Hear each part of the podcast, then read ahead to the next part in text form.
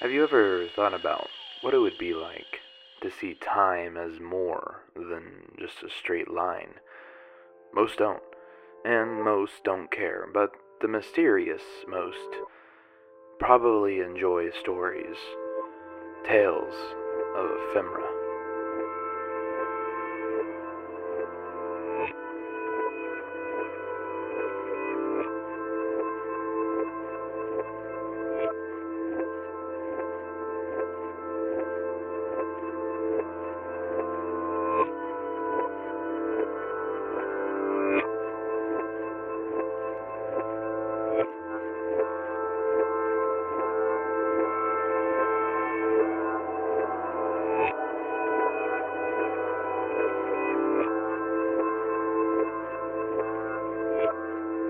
Good morning. Not that I can tell from the window that looks outside this room, but judging from my watch, not that I have wound this watch since. Good morning. What a reception, what a reception. I, Simon Alusha, your voice between realities is humbled, surprised, and excited. First, some housekeeping. We here at the station have already received three citations from the Ninth Imperium. Citations from a branch of the Imperium, the holy body of inquiry and legislation. The third citation threatens imprisonment and harsh questioning if I do not comply to their unreasonable demands. However, the current minister, one Fernando de Luna, does not know where I live and thus cannot do anything.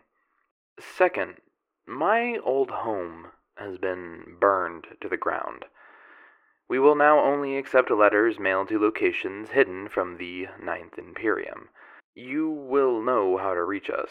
I don't miss my old home, haven't lived there in a long time.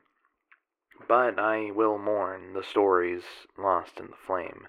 Third, details about where I live, where the station is, how it works, who I am, all of those questions will be ignored.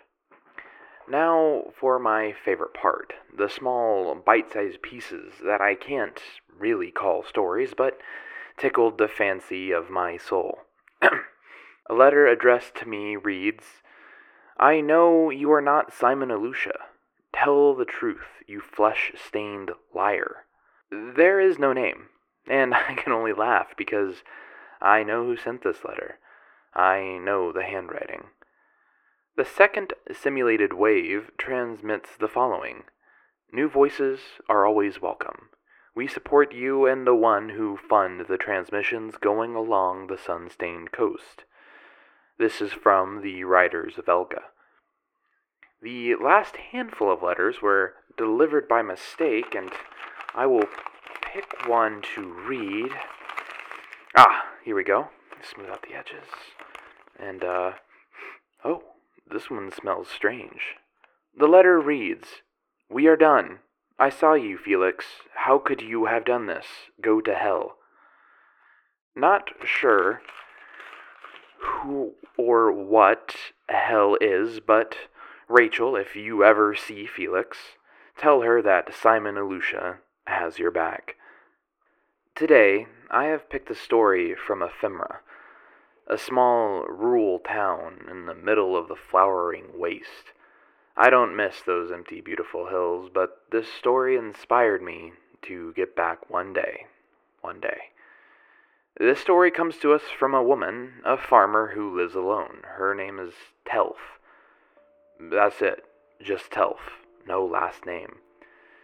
Without further delay, Telf's story, a piece called They Stole My Tomatoes.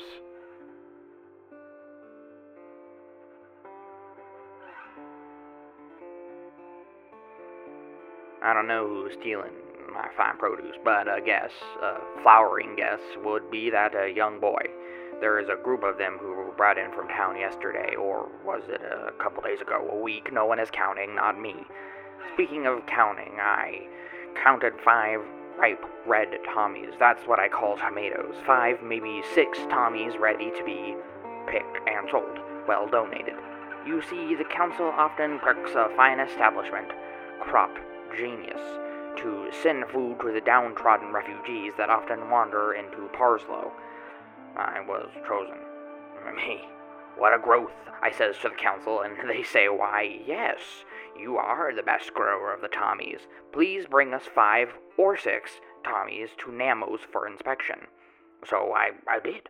I grew five Tommies, maybe six, and brought them around the dirty paths. They're so full with the melting petals around this season, my boots are stuck with them. Still, they really stink after a while.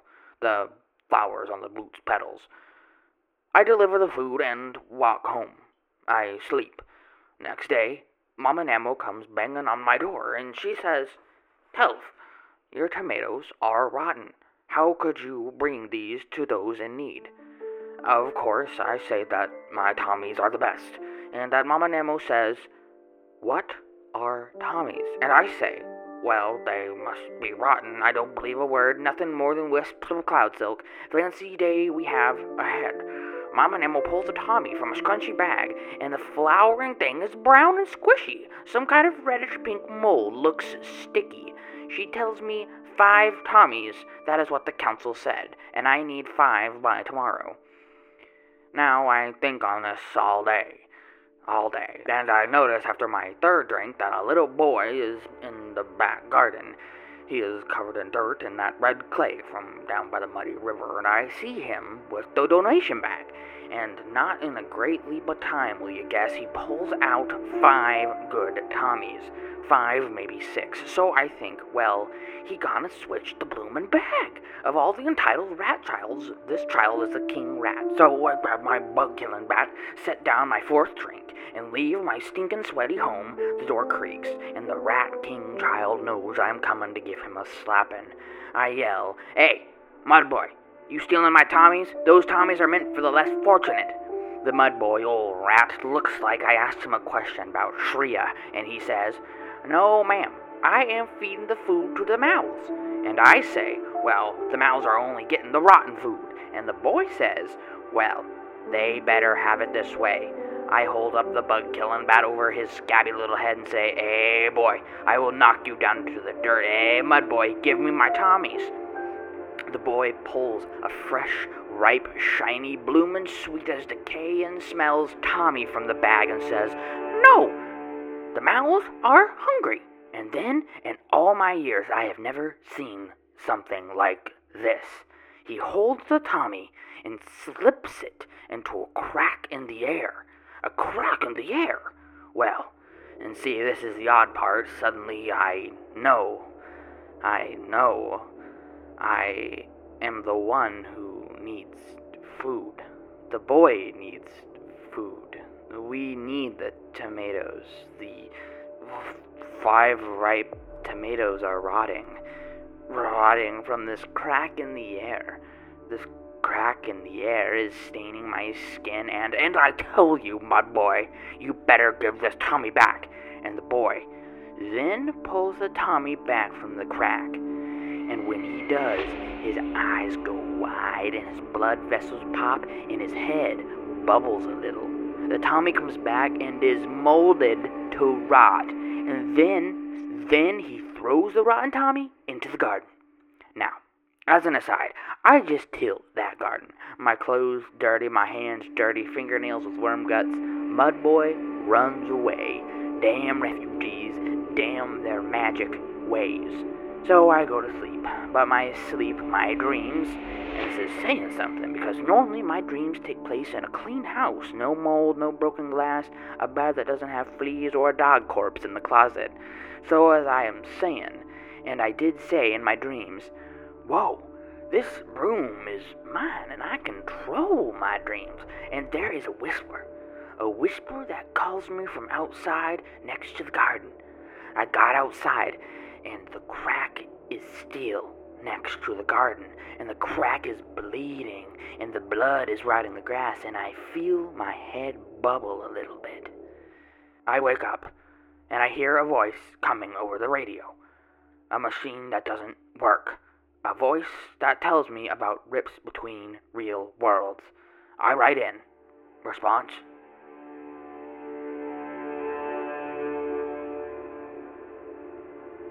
For some, the story might be hard to understand. However, I believe the story highlights an experience and encounter with one of Ephemera's many, how will I say, differences compared to other realities.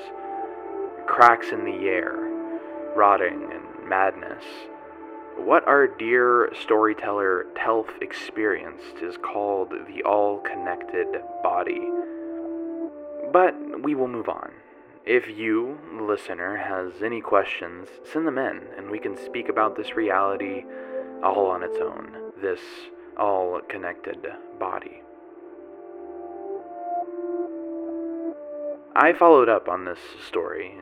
Despite a warning to stay out of ephemera, I traveled down the many long roads and entered the flowering waste, an expanse of flowering trees that have become so bothersome as to not be beautiful anymore. Of course, the waste is still beautiful, if not the perfect image of a life removed from the big cities, civilizations, and other troubles of the world.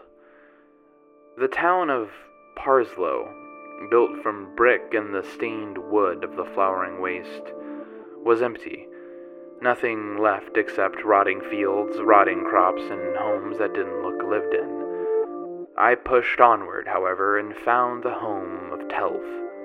There was no crack in the air above her rotten garden. I investigated the home and found a thick layer of dust on every surface. Rats and other animals scurried in the attic above. No one, certainly not Telf, had lived in this home for a long time. Have the names been changed? Have the times been adjusted? Have the stories been mere figments of an altered mind? An intelligence that would like to make itself known in our wide world? We will perhaps never know. I returned home and cleaned my boots, the bottoms clogged with flower waste, that, if not cleaned, would start to smell. That is all the time I have for stories today. If you have any stories you would like to have read on air, please contact us at the described hidden locations.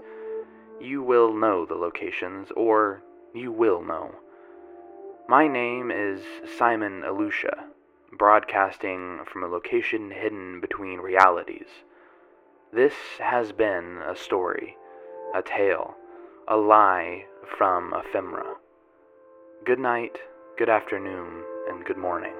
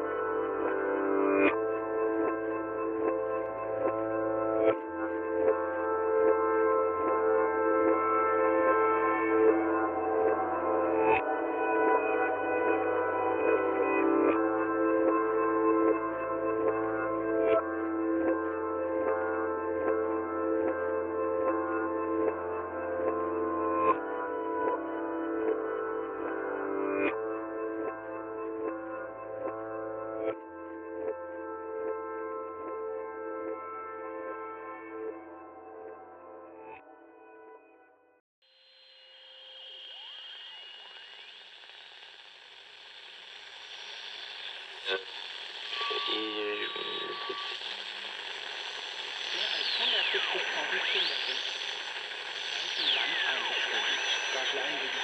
reprendre votre thérapie, d'aller en. Votre fils a quand même euh,